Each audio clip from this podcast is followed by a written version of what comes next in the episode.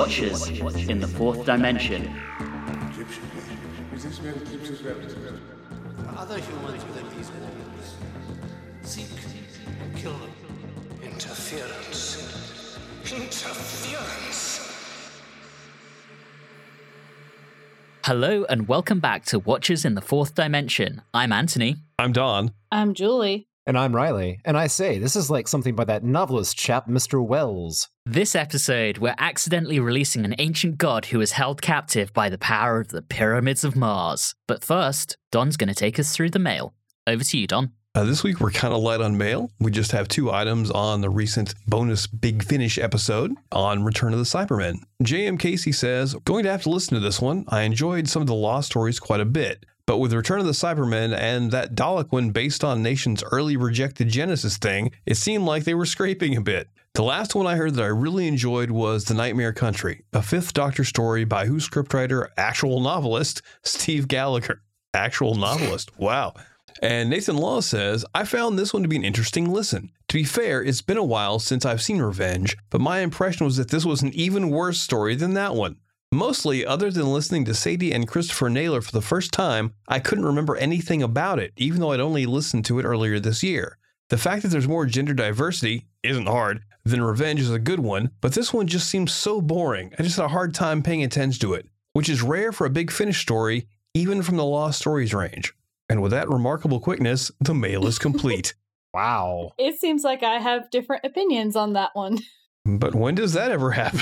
And thank you, Don. And as a reminder to our listeners, we really do love hearing all of your feedback, comments, thoughts, and questions. And as you've just heard, we read out as many of them as possible. As always, you can reach us on Facebook, Instagram, and Twitter at, at Watchers4D or via email at watchers4d at gmail.com. And as always, we would dearly love to hear from you, so please do leave us a message. Taking a look behind the scenes on Pyramids of Mars, this is another one with a slightly difficult path to production.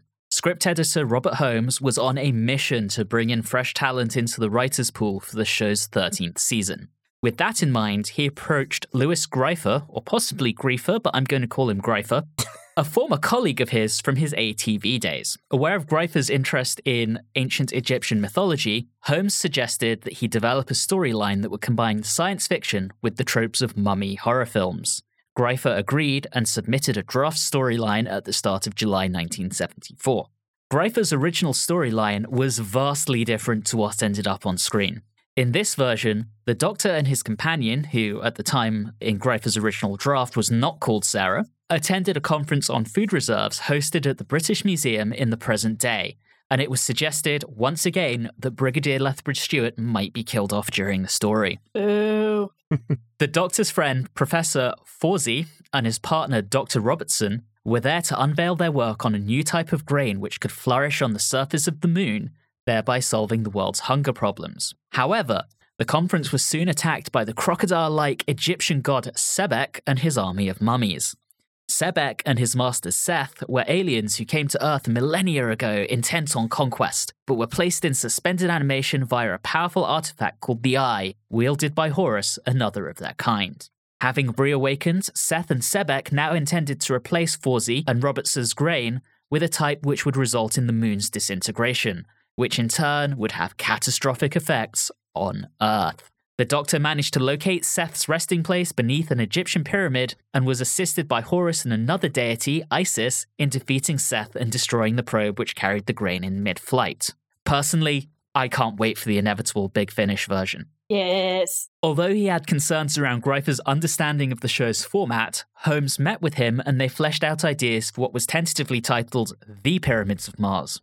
Note the definite article. Holmes suggested that the gods could be from Mars, having fled the planet after it was devastated in an intergalactic war. Holmes, however, didn't like the grain storyline and suggested that the project involve humanity terraforming Mars's surface into a habitable environment. Seth would attempt to hijack the mission, with his goal being to fire a rocket at the Great Pyramid of Mars, where his jailers still slept in suspended animation. Holmes also encouraged Greifer to establish scientific explanations for the supernatural elements of his story. Former producer Barry Letts suggested that the Egyptian gods may all originate from different alien planets, thus explaining why they all differ physically from each other. Despite his concerns, Holmes formally commissioned Greifer to write a storyline for Pyramids Mars, the definitive article now dropped, at the beginning of July 1974. At this point, Holmes was considering making the search for the Eye of Horus, which was to disappear during the serial's climax, a recurring theme in subsequent adventures. Despite his continuing reservations about the storyline, Holmes contracted Greifer for four scripts at the end of July. The full script for the first episode was delivered at the end of September. At the beginning of October, Holmes told Greifer that he was straying too far from the mummy horror premise. Shortly after, Greifer was taken ill and required surgery, delaying completion of the final three scripts. Once delivered, Holmes discovered that the finished scripts failed to tie up key plot points and lacked an emphasis on the Doctor's involvement, and so were unsuitable for production. In late November, Greifer left England for Israel, where he was taking up a teaching position in Tel Aviv, and he was no longer available for further rewrites. In March 1975, Holmes informed Greifer's agent that the scripts would be abandoned, and he found himself in the position of having to rewrite the adventure from scratch and worked very closely with assigned director Paddy Russell, who we last saw directing season 11's Invasion of the Dinosaurs. Holmes abandoned many of Greifer's ideas, including the modern day setting, the involvement of UNIT, and Sebek. Holmes instead set the serial in 1911, which better set up the homage to the mummy horror genre. Seth became the focal villain, with Holmes changing the name to Set and eventually settling on Sutek, all of which were various names for that same deity in Egyptian mythology. Wary of the notion that historical stories don't matter, because we've already seen modern day Earth in other Doctor Who serials, Holmes took the opportunity to include a scene in Part 2 which depicted how the events of 1911 could change Sarah's present. Meanwhile, it was producer Philip Hinchcliffe who suggested the inclusion of the logic puzzle in Part 4, drawing on Franz Kafka's 1926 novel, The Castle. Pyramids of Mars was to be the first serial made as part of the show's 13th production block.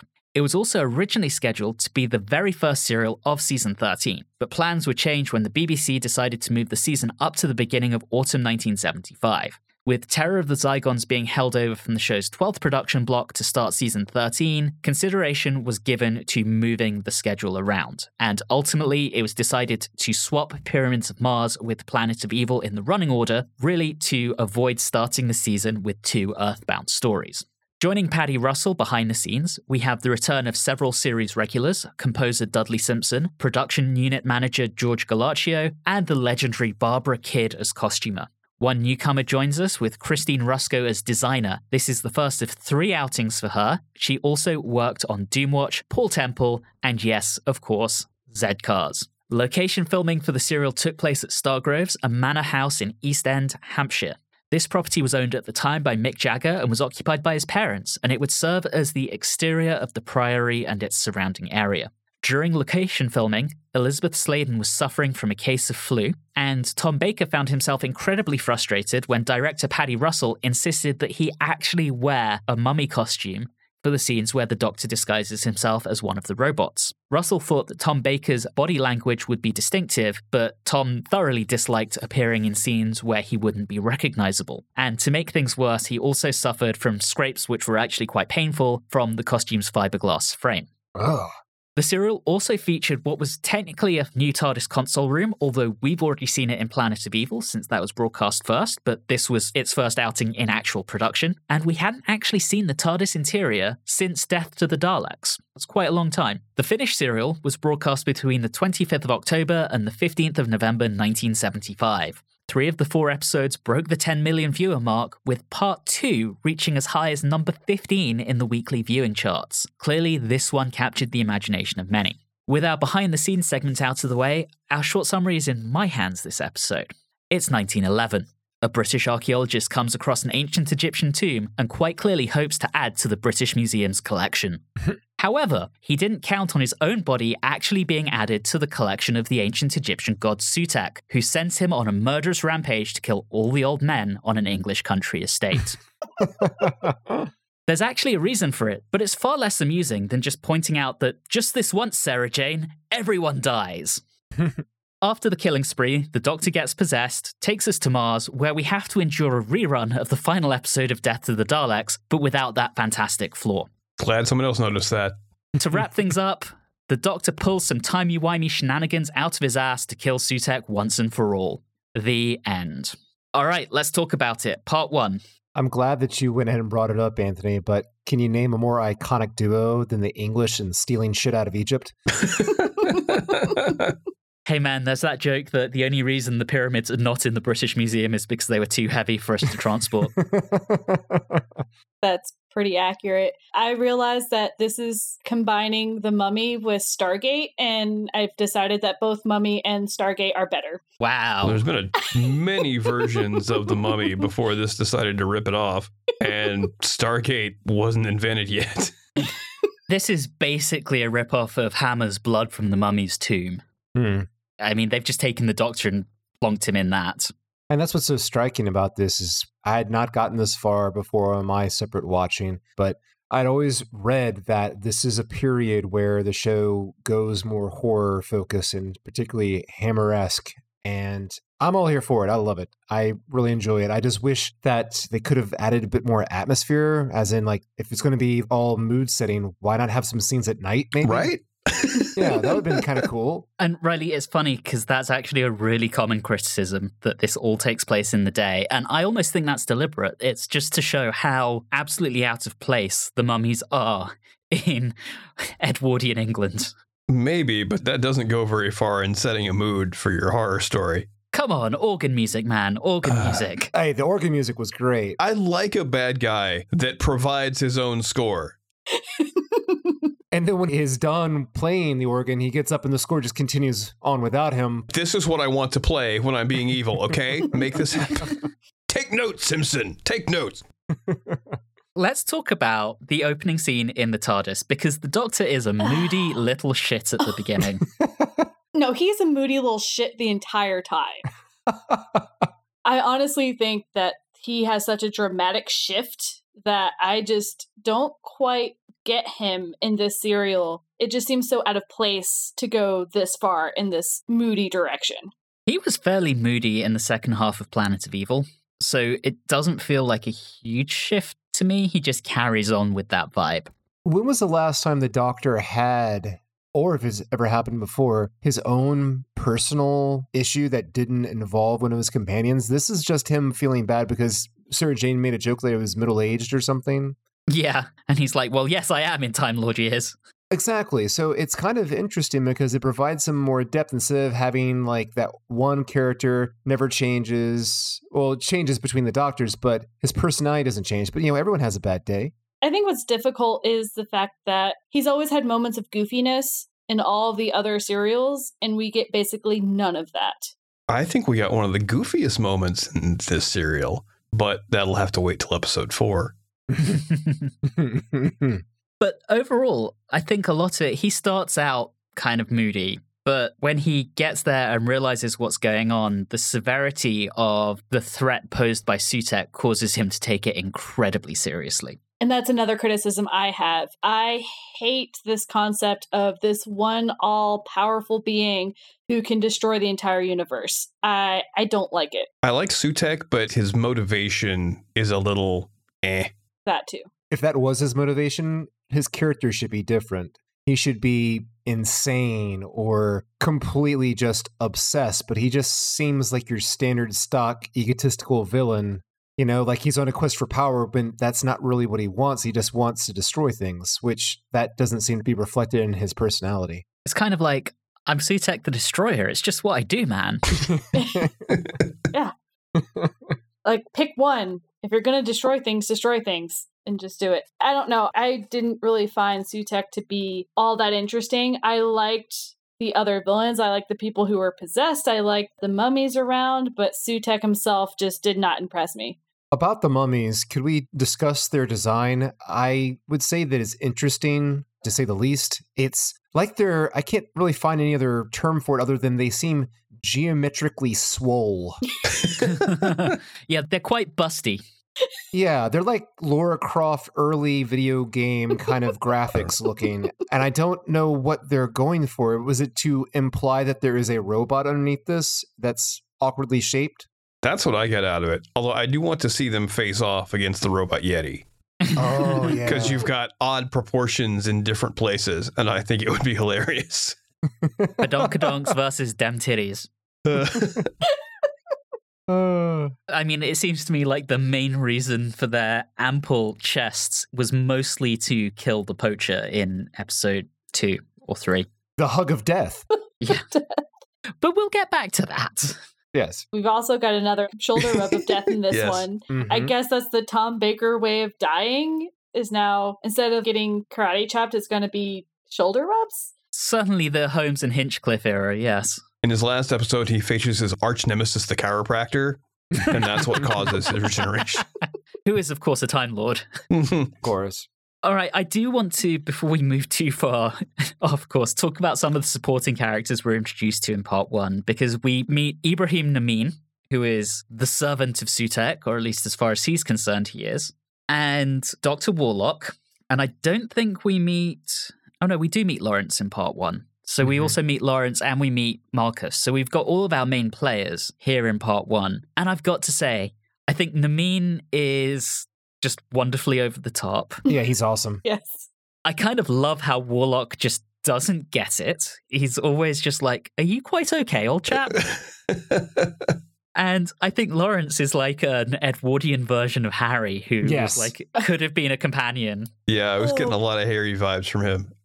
And the Namin was, was inadvertently funny, mainly because of the organ playing that we talked about earlier, which that made me really happy. I'm like, okay, you're just gonna you're just gonna provide your own score. That's great. I love it. I wish he was around longer. Namin. Yeah. When I saw this one as a kid, I always thought that when he gets up from the organ and it keeps playing, it's like the power of Sutek that keeps the organ playing. Aww. Even as a child, Anthony trying to do headcanon to make Doctor Who make sense. The drama of Sutek compels you. I mean, I'm going to be that person who's going to bring up the fact that this is all a whole bunch of old white Englishmen.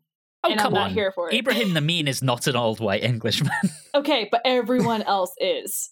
To be fair, it takes place in England in 1911. And the question I would have for you, Julie, I understand the lack of gender diversity is a concern, but I'm not sure where I would put in a woman in a positive way, given that everyone fucking dies in this story. Obviously, she would be the one person who didn't die. She'd be the maid they make clean up all the bodies. Yeah, pretty much. She would be the maid, yes, but she would be the one who actually like runs the household and is hitting them all upside the head, telling them how idiotic they are. That's how you put a woman in there. She's the one who's actually in charge. But in any case, I kind of see what you're saying, Anthony, but it still bothers me because it all stems from not just from the storyline, but it stems from the Holmes and Hinchcliffe just being like, we don't know what to do with women, so we're not going to do it. Well, specifically Holmes. I Yeah. suspect him completely taking this one and rewriting it himself and then putting it out under the pseudonym Stephen Harris to get around union regs. This is Holmes's fingerprints all over it. to back up Julie's point, even though there weren't that many characters, it became such a like a blur to me at one point that I honestly thought Lawrence was multiple old white guys. I thought I was dealing with three, but then uh, after a while, I'm like, oh wait, no, that's the same one. It's, it's, it's just Lawrence. He's the one that's not evil, just very, very naive and stupid. I couldn't Yes. keep up with the names and thought that the poacher was Lawrence for a while, and I was like, oh wait, nope, never mind. You call him a poacher. I call him our yokel from Third Doctor era.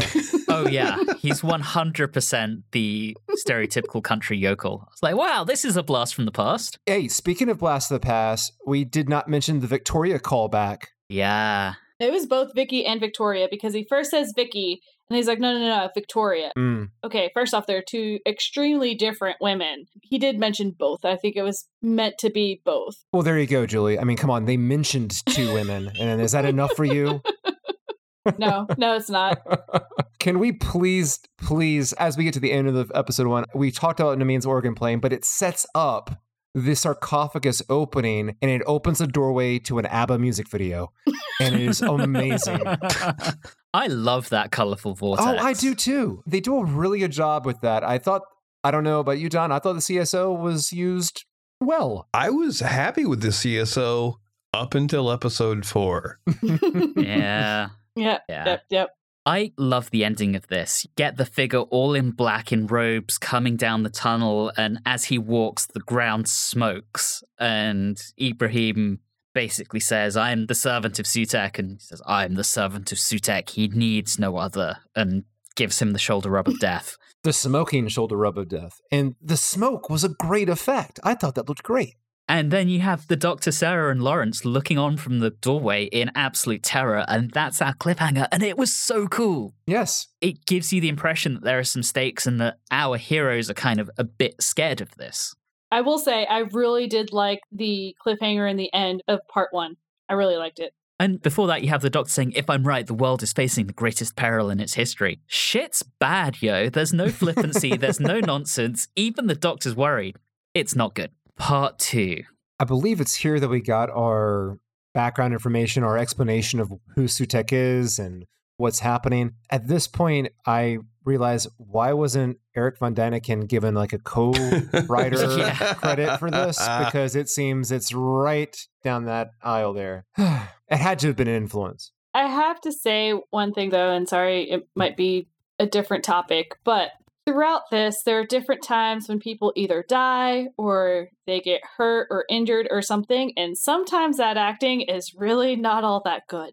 I'm just gonna throw that out there. I, I'm not particularly thrilled when the doctor activates the sarcophagus thing and he does this like weird shaking, falls over, and all that. Not my favorite. It's kind of a rollover from the death acting in Planet of Evil. Just a little bit, yeah. It's not as bad, Mm-hmm. but it's still not where I'd like it to be. I do love the acting on Marcus, though. I think someone who's possessed but still has some vague idea of who he is at times, he's wonderfully creepy, particularly when you combine it with the makeup. And Oh, that makeup. some of his turns of phrase, like when he's talking to Dr. Warlock and he's like, I came to find the other Scarman. It's so weird and something no one would actually say, except for someone who's been possessed by an ancient Egyptian god. It's his incredible cheekbones. He just Oh. has that I am the bad guy in a Hammer esque horror movie look to him. It's perfect casting. What I loved though, and one of my favorite actings is from our country yokel when he's running in the woods and he hits that invisible wall. I actually thought while it was funny, they did a good job of doing that invisible wall. They did. I really enjoyed some of those shots. It's well established and it's never forgotten. I feel like at times the show in other serials has set up certain things and then just conveniently ignored it. Whereas as long as it stands until the doctor deactivates it, it's a thing that is consistently there. Oh, and another thing is that, especially a lot of the shots in the woods, there's a lot of interesting close ups. There's some perspective shots that I think were really well done. So, Paddy Russell, again, thank you so much. Our lady director is great. I agree with you on the shots. I feel like maybe this was an issue with the script. I felt like we spent too much time in our little chase sequences in the woods.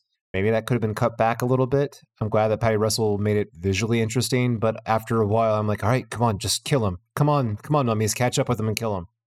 The original VHS release of this was a 90 minute omnibus version. So they took out all the cliffhangers and the episode title sequences and so on and condensed it down a little bit. And it does, I think, flow a little bit better. It cuts out some of that. I can see that happening. I think that would work quite well. That's fair. It could have been a little bit much, but I thought it was well done. I want to talk about Sarah Jane effectively being the audience surrogate again here. For the first time in a while, we have a companion who's like, wait, so we have mummies building a rocket. This is Yeah. ridiculous. Yes. it's been a while since we've had that kind of lens, and I think it's fantastic. And then she's like, look, I'm from 1980. Why don't we just leave? I'm from the future. We know the world doesn't end here. And I think that's really cool that Holmes decided to actually tackle that head on. Agreed. I like that it's tackled, but then it always makes me question of how exactly time works in oh, Doctor oh, no, Who. no, no, no, don't do it. Let's not go there. We'll be here all night. It would be funny if they had gone back and everything was the same. And the doctor's like, I didn't have to do all this stuff. I could have just left. and then the series ends. But in that scene, I love Lawrence's reaction to walking into the TARDIS. It is wonderful, and it's one of the few times that we actually see the Doctor cheer up because he has such clear joy at that reaction. scientists with another scientist who are just really excited about the science things they're doing. Nerds. I love it. Oh, I did want to make one comment on the music. I love Dutters, but I do think that he, I think he was using a vibra slap, and I think he might have gone a little bit too crazy with it. oh, wow. So that's interesting because I was going to nominate the chasing down of the yokel music, that creepy wailing music. That I was going to nominate for best use of music. The I call it the chasing down the yokel theme. You said like a kind of wailing thing. I'm talking Yeah. about the rattle thing, which oh is a oh, vibra no, slap. no, no. Yeah, No, no, no, no, no. That rattle stuff is a vibra slap, I believe. Okay. I think it was effective, but I think it could have been a lot more effective if it was used a bit more sparingly. So I'll agree with you on that. No, sorry, Riley. I was not referring to the chasing down the yokel theme. It was at that point where it, it truly did become a horror genre type serial. Mummies could have been at night, but that would have been more expensive to shoot. But you know, you have your horror theme and someone's getting chased down by a monster. I mean, just classic. You can't really go wrong with that combination. Nope. Ooh, another interesting thing from a directorial perspective was when Marcus got shot Hmm. and then like healed Oh, himself. Oh, I loved that. That was actually really cool. Yeah. What I love about Paddy Russell, she does interesting things with her direction. She like pushes the boundary, I think, of what she can do, and that's great. I wonder if that shot was accomplished by reversing the film, but having the actor move in reverse and then they moved it forward, maybe. I know that's something that Lynch did to handle things like that would go in reverse order. I think that's what they did. Maybe they had the actor move backwards like they were walking forwards and then have the explosion.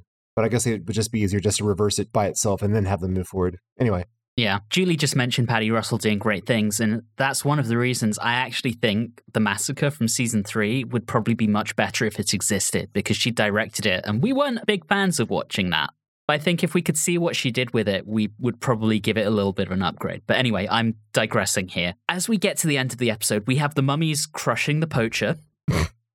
Which was so weird. I don't know how you could actually die from that. yeah. I also don't know how he actually allowed himself to be put in that position, but that's neither here nor there. Don't judge people's kinks, man. Yeah. And we end the episode with that scene in the lodge where they turn on the Marconi scope to try and block the signal from Sutek to Marcus. Lawrence tries to stop it because he's a fucking idiot. the mummies burst in. One lays its hands on Sarah, and that's our cliffhanger, and we're into part three. Also, how does Sarah Jane know how to use this ring? Yeah, yeah, good question. Just curious. But she does, and she sends it back to control, wherever control may be, because I don't think there's actually an established control point.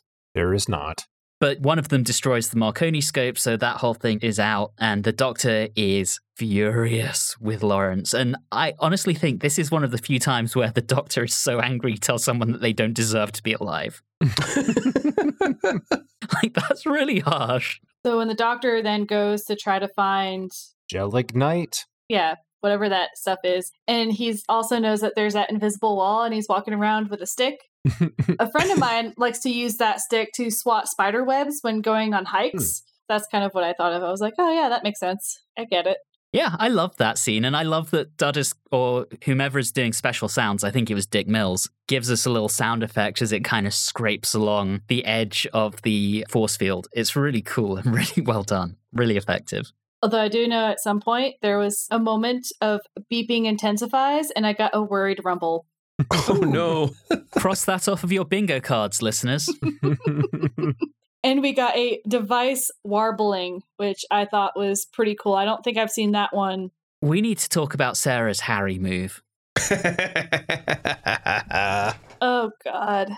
Throwing an explosive substance to the doctor is 100% something that Harry would have done.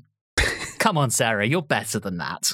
I was pretty okay with how Sarah was portrayed up until around this point, And then obviously in part four, I'm not as happy because damsel in distress. The one thing that amazes me with this story is the way they've portrayed two brothers, one of whom can't possibly conceptualize that something horrific has happened to the other. Lawrence is so convinced that Marcus is in there somewhere, and that's why he doesn't want him harmed in the cliffhanger for part two, and that's why he still tries to snap him out of it here, despite everything the doctor told him. And it almost feels like he is just getting through to Marcus, and then Marcus kills Lawrence. It is brutal, it's tragic. And I think it leads to what is one of my favorite Sarah moments in this, where she is full of compassion Mhm. for Lawrence after he's died. She is so upset at that one death. And then the flip side of that is the doctor has that fantastically alien detachment where he puts that one death into the context against the potential death toll and has that reaction of, we don't have the time to grieve Lawrence just now. I really like that whole concept. Agreed. And also, he not only puts it in perspective of the potential loss of life, but in perspective of the four other people that have died just in this serial. And then we have the doctor putting on a mummy costume.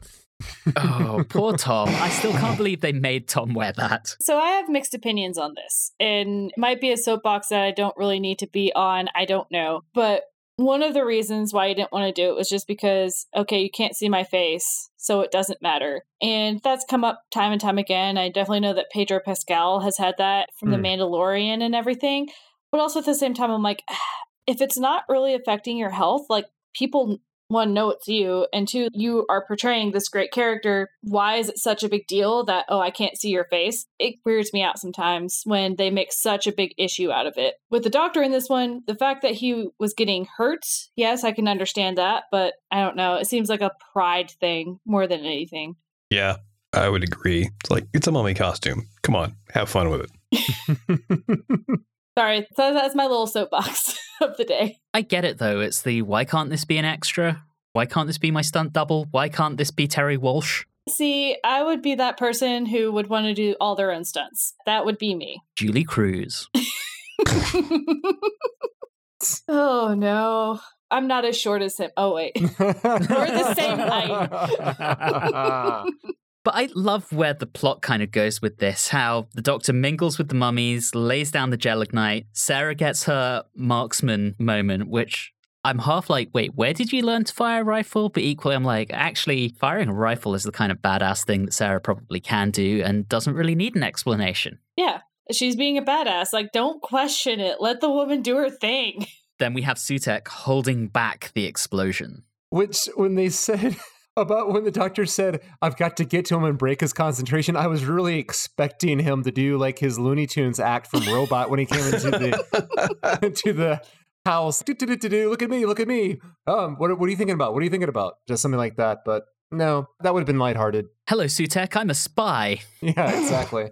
but we get episode four instead, which. eh, Yeah. the cliffhanger to part three. We get the doctor having gone through the sarcophagus, bumbles into Sutekh's tomb, gets zapped with Sutekh's glowing eyes, and we get that close up on the eyes, and that's our cliffhanger. And that takes us into part four. I do like some of the conversation. Well, I say conversation. It's more of a one-sided Sutekh um, saying a bunch of things. I like some of it. I think it might have gone on a little bit too long, but I did like the "in my presence, you are an ant." Gabriel Woolf, who voices Sutekh, he has an amazing voice. It's so creepy, so evil, and lines like kneel before the might of Sutekh. He's just so over the top, and I absolutely adore it. Your evil is my good. like, okay, well, that explains everything. I have to point out that before we record, I like to just glance over the transcript uh, that's available online, not officially from the BBC. Someone else puts it down, and it cracks me up in the Sutekh Doctor bit at the beginning of episode four. There's a direction in there that says after Sutekh questions the Doctor about being a Time Lord and a traveler in time and space? Question mark. Afterwards, the transcript says parentheses. He does the green eyes thing. He really did. He really did the green eyes thing. The thing I don't love is that Sarah Jane becomes the damsel in distress at this point. Ah, yeah. To be fair, though, without the doctor, she's like stuck in 1911. But what I don't like is that they found her. I wish she could have been able to hide, snuck into the TARDIS while he was taken over there, and have it be of her own will rather than, oh, hey, if you don't do what I tell you to do, I'm going to kill her. That's true. It's probably just quicker from a story standpoint. I'm not saying it wouldn't be better to have that rather than Death to the Daleks Part 2, but I think that's why, like, okay, how can we get her over here quickly? All right, captured. There you go. Yeah. I do love how the Doctor is clearly bullshitting Sutekh at one point, despite all of the torture, where he claims that the TARDIS controls are isomorphic. Come on, we've seen others control the TARDIS. You never know, though, because it's not like there's a strict continuity here. That's true. Sutekh goes ahead and just possesses him. What do we think about the effect with the necklace? Oh, the key traveling down Yeah. the uh, oh. the vortex. Uh, I was going to say it, it looked a lot better when I was six years old than it does I, now. I bet. Although I've seen worse. So I was like, you know what? They could have tried to CSO it. They could have tried this other thing. I'd rather see it on strings. It's fine. Okay, Julie, I know you're going to want to talk about Sarah crying once Scarman kills the Doctor, or he has the mummy kill the Doctor, Why do you think I'm going to say something? Well, because you've been so mad about that kind of thing. I was hoping for another little rant here. of the dying if you want to hear more beautiful segues like this, listen to our past episodes. Never mind. Sarah crying. I mean, is that something I've been talking a lot about? I've been talking a lot about terrible death scenes. Well, I feel like it kind of feeds into your commentary on the damsel in distress aspect. No, I don't think that crying because the doctor is killed is a damsel in distress issue. That's a holy crap, someone died in front of me. I would be crying too. Fair. Okay. Anthony, I'm not heartless. Well, that's me told. Well, let's discuss the second part of episode four, which to me is the Legend of the Hidden Temple, where the Doctor and Sarah on. get in there, and I do actually enjoy it. I do. But it's like Death to the Hold Daleks all again. Hold up! God damn it, people, listen! You can't let them introduce a new bullshit power to the doctor and just skip right over it Yeah, to get to the a good kids' show portion. Go on, Don. Talk about the Doctor's new power. The random respiratory bypass system, just because he couldn't think of a way to have the doctor survive being choked to death by the mummy. And I feel like that was one where I think you mentioned it in Terror of the Zygons. And I, I was like, did. that hasn't happened yet. I'm like, isn't that happening soon? yes, And I was right. I just had the wrong episode.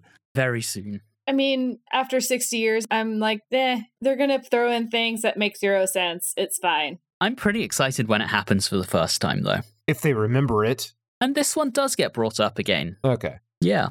fair enough. Let's talk about Death to the Daleks Redux. Yeah. Well, before we make fun of that repeat, I say in this part, I really thought that the Doctor and Sarah Jane, their chemistry was really starting to click here. Maybe it's because they were on a game show together, but it really did. I felt like it really started to click here. I really feel like Holmes is once again taking the piss here. Maybe. There's that moment where the Doctor and Sarah catch up, realize they've caught up, turn around and leave. Oh, I love that yeah, the, the Marx Brothers joke. Oh, that's so good. It's so good, but it doesn't fit the tone. They've, they've been setting up this whole serial. And then Sarah even says that she's reminded of the city of the Exxilons. And I'm sitting there thinking, yeah, Holmes is taking the piss. Did they cut out where she winked at the camera after saying it? We even get a shapes on the wall puzzle, which Hinchcliffe suggested based on Kafka, but I don't buy that. I think Hinchcliffe suggested it based on Death to the fucking Daleks. I do not disagree with you at all. That was it. That was my line. well, they go from that, and then they do their own version of the riddle of the Sphinx. where mm-hmm. Yep. She's caught in that little tube where you catch the hundred dollar bills that are blown up in the air, The tube of silence. or you get slimed. or you get slimed in there. True. And then when we get to the room of the Eye of Horus, that was wonderfully trippy with the use of CSO. Oh, I No? disagree. No, okay. There was just too much of it, and it was always the same pattern. so you just lost any sense of like, what is this supposed to be? so they're trapped in a Windows 95 screensaver. Is what you're saying. Yes, that's what I'm saying. I like that though, because I think what was trying to be put across is that we as humans can't really understand what it was. So I think it's the ultimate trippy of there's no good way of portraying it because we have no conception of what it would actually be. That's a very Lovecraftian way of putting it. This thing is like so it. horrible. I can't possibly describe it. Well, what's it like? I can't describe it. It's just horrible. Just trust me on this. which is why there's never been a good Lovecraft film. Are we to that all of a sudden all the doors are just all in a line that open? Well, hang on, we got to talk about the destruction of the Eye of Horus Oh. first. yeah. And Scarman's proclamation, I'm free, free at last. And I love the ambiguity there. Is that the voice of Sutekh, or is it a moment of self determination before Scarman dies? And turns into a really cool looking skeleton. Yeah. That was a nice effect. But yes, then we get all the doors opening perfectly aligned and the quick dash back to Earth. That was fun. And then obviously something from the TARDIS is going to fix everything because all of a sudden, yes, you have to have that final thing that helps. And then we get that no. Hang on though, Julie. I have to ask and I have to point it out if anyone didn't notice it. Who saw my favorite production error in the entirety of Doctor Who? What? Which one? What are you? T- When Sutekh stands up from his chair, there is very visibly a hand oh. holding the cushion down. And you don't appreciate Thing for keeping that cushion comfortable. you call it a production error. You sicken me. it is literally my favorite thing ever in Doctor Who. Hmm. The hand of Sutekh.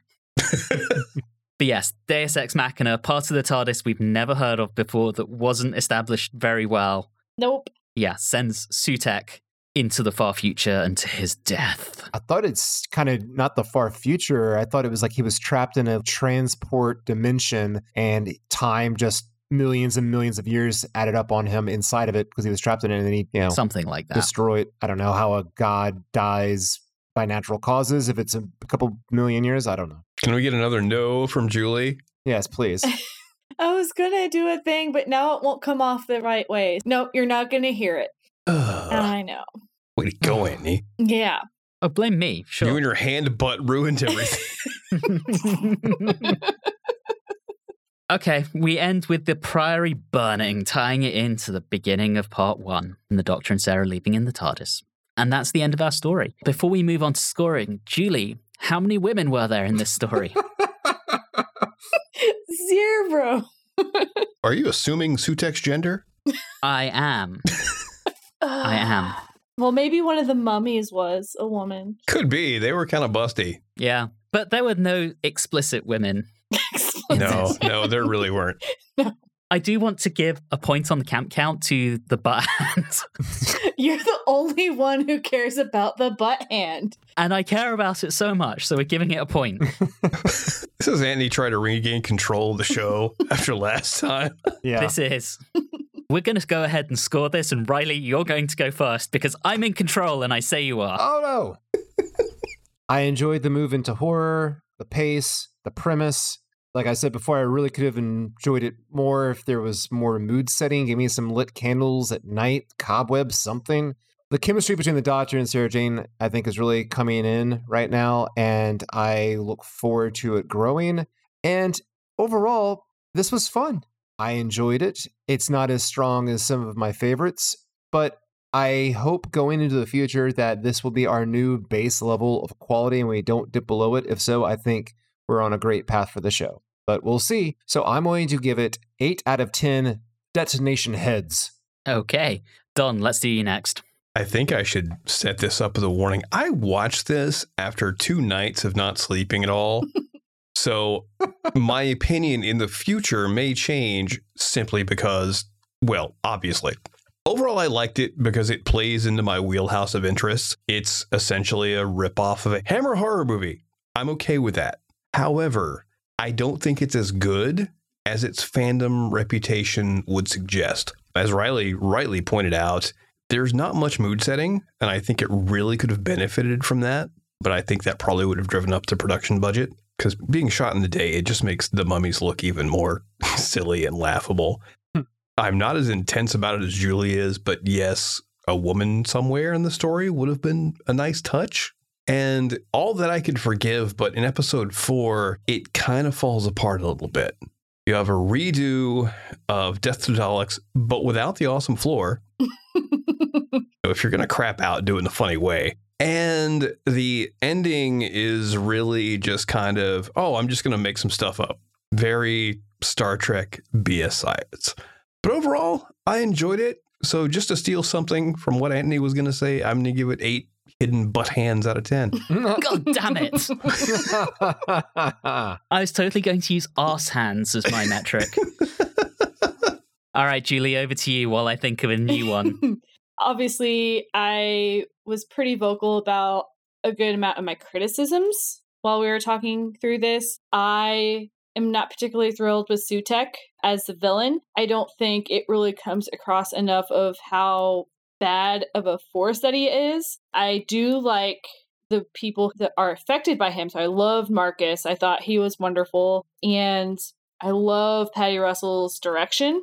So I'm very happy with how all of that went down. But I have some issues with some of the music. There's just some things that were done by Dutters, but it's not like stuff in the past. So I can't judge them too harshly on it. And I am probably going to go with six and a half busty mummies out of 10.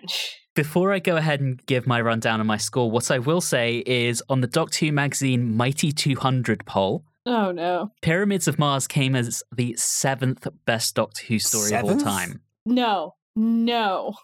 And on the 50th anniversary poll, five years later, it was eighth. wow. Incorrect. False. when Don talked about this story's reputation in fandom, that is what he meant. This has consistently come as one of the top 10 stories of all time. I agree with Julie. Just like Don, I enjoy what they're doing here, but it could have been done better. And I haven't gone through all of classic Doctor Who, and I can already tell you probably 10 episodes, 15 episodes that are better than this one. That leads us to me. And as you've probably guessed, I have a certain amount of childhood nostalgia around this. but watching this critically as a 35 year old versus as a seven year old, it has a few problems. I do agree the total lack of women is a little problematic watching it with the lens of 2022. This would definitely not get made the same way today. However, I still struggle to figure out how you could effectively have a strong female character in who wouldn't just die like everyone else. And I kind of get that it's a product of the time and product of who was writing it. I do think part four was kind of rushed, but there is so much else I like here, and I do really like Sutekh, and I thoroughly disagree with Julie on that. I think Sutekh is fantastic, and I adore the voice of Gabriel Woolf and his little turns of phrases calling people playthings of Sutekh and things like that. I adore him. See, he's all talk. That's all I got out of it. And that's not enough for me. I also love the supporting characters. We've rightly given props to Marcus. I think Lawrence is fantastic. I adore Ared Woody and Harry Sullivan. I think Dr. Warlock is fantastic too. And I love how over the top Ibrahim Namin is. I wanted more of him, and it's kind of a shame that he died at the end of part one. I think the mummy design is a little bit clunky. But they're still very, very fun. And like Don and Riley, I kind of really enjoy the gothic horror setting. So I'm going to give this a little more because of my childhood nostalgia but this is going to get eight and a half out of 10 groveling insects, which gives us a story average of 7.75, which I think makes it the fourth highest scoring of the Tom Baker era so far, behind Ark in Space, Genesis of the Daleks, and Terror of the Zygons. So a decent showing, despite Julie's low rating. And where is it overall for us? Is it number seven or eight? Is it number seven or eight? Sorry, Don. I'm trying to kill you with my mind. I want you to know that.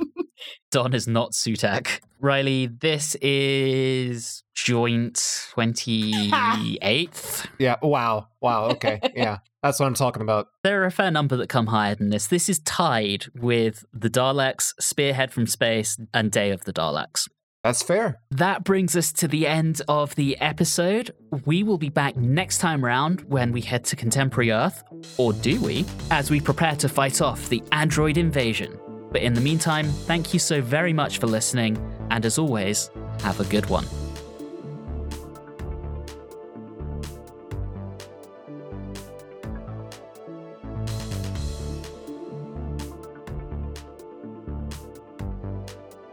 You have been listening to Watchers in the Fourth Dimension with Don Smith, Riley Schreck, Julie Philippek, and myself, Anthony Williams. This episode, Geometrically Swole, was recorded on Wednesday, the 7th of December 2022. If this is your first time listening into the show, all of our previous episodes are available wherever you like to get your podcasts. You can interact with us on Facebook, Instagram, and Twitter at, at Watchers4D, and you can also email us at watchers4d at gmail.com. If you're enjoying the show, please do subscribe and consider leaving us a review or rating on your favourite podcasting app. All of those things really do help the show. And always remember, Julie really isn't afraid to fly in the face of popular fan opinion and take down the classics.